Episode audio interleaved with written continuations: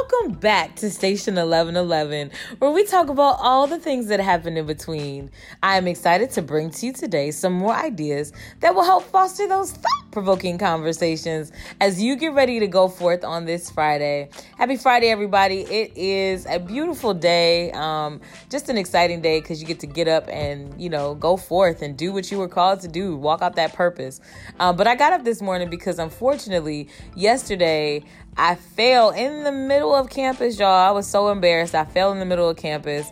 Um, students saw me, um, and it wasn't nothing I could do to like play it off. It wasn't like a trip. It was like I rolled my ankle. I rolled my left ankle, and to get the pressure off my left ankle, I fell to my right, but I fell on my kneecap. So it was like, it was terrible. I kind of, every time somebody asks me if I'm okay, I send them the gift of when Charlotte took a tumble when she was standing on that table in the basement yeah, that's what I felt like it looked like in slow motion. But um, I got up this morning. I did go to the doctor. It looks like I just have like a small sprain. It's not too bad, but the doctor is telling me to keep my leg kind of propped up, um, and I have a little brace on it or whatever, um, which isn't cute at all. But I got this little brace on my foot because I don't want it to be messed up. Um, and then, and I need support, but. Um, so when I was getting up this morning to get ready to go to the doctor, uh, I was watching this this Netflix series called Inside the Mind of a Murderer. I think that's the name of it. I'm pretty sure I just added some extra words. But I've been watching this series like just when I don't know, you know, have anything else to watch, I'll just kind of turn it on. And so the last one I watched was about uh, kidnapping, and it was interesting because they were talking about the three women who were kidnapped in Cleveland, Ohio, um, around the time that I was actually living in Cleveland. I, I grew up, I was born and raised in Cleveland, so it's always just amazing to me that that was happening right in my city, and nobody knew what was going on. But this one that I watched today was about three cult leaders. I can't remember two of their names, but I know for sure. No, I do know Manson it was one, and the second one that I can remember off top of my head was Jim Jones. And I've always been flabbergasted with that Jim Jones kind of story um, because Jim Jones actually was responsible for the murders of people because they drank this this Kool Aid, uh, this this poisonous Kool Aid, and some of the people in that cult had believed him and were following him so closely that they even gave shots of this po- this poison to their children to kill their own children. Just really wild.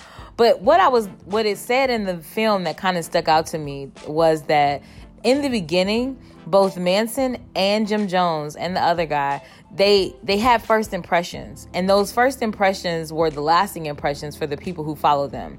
So basically they went in they were lovely you know like they were lovely they were kind they were generous they were compassionate. They were all of these things. And so the people became to begin to follow them and believe them because of the things that they saw first. They always say the quote is first impressions are the lasting impressions or have lasting impressions. And that's so true. But i asked myself today i was like what are some of the situations that i wonder some of my listeners and myself may go through that may be based upon first impressions. You know, are are you in any kind of situations where you remember when somebody was kind and then they kind of flip the script? Or do you remember the beginning of a relationship and so you're still there because of that beginning of their relationship? Maybe one day holding out hope that things will change and go back to the way they used to be.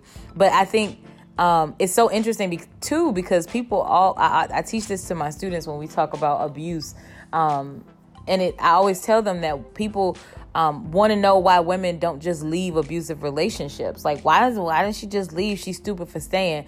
But the the mentality for me is that that first impression is that lasting impression. If that person is kind and generous and we saw that it, i'm pretty sure you all have seen uh, one of the tyler perry movies. I can't remember which one it wasn't it wasn't diary of a, a, mad black woman but the one after that. Just how she stayed in that relationship because she was used to him being so kind to her.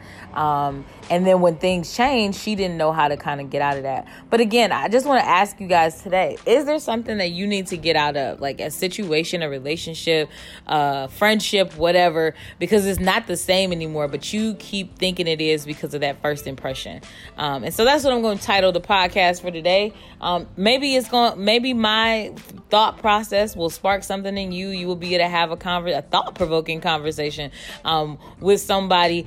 But that's the segment. So you know what I'm gonna do. I'm gonna leave you with some good music to get your Friday started, and I will talk to you loves later.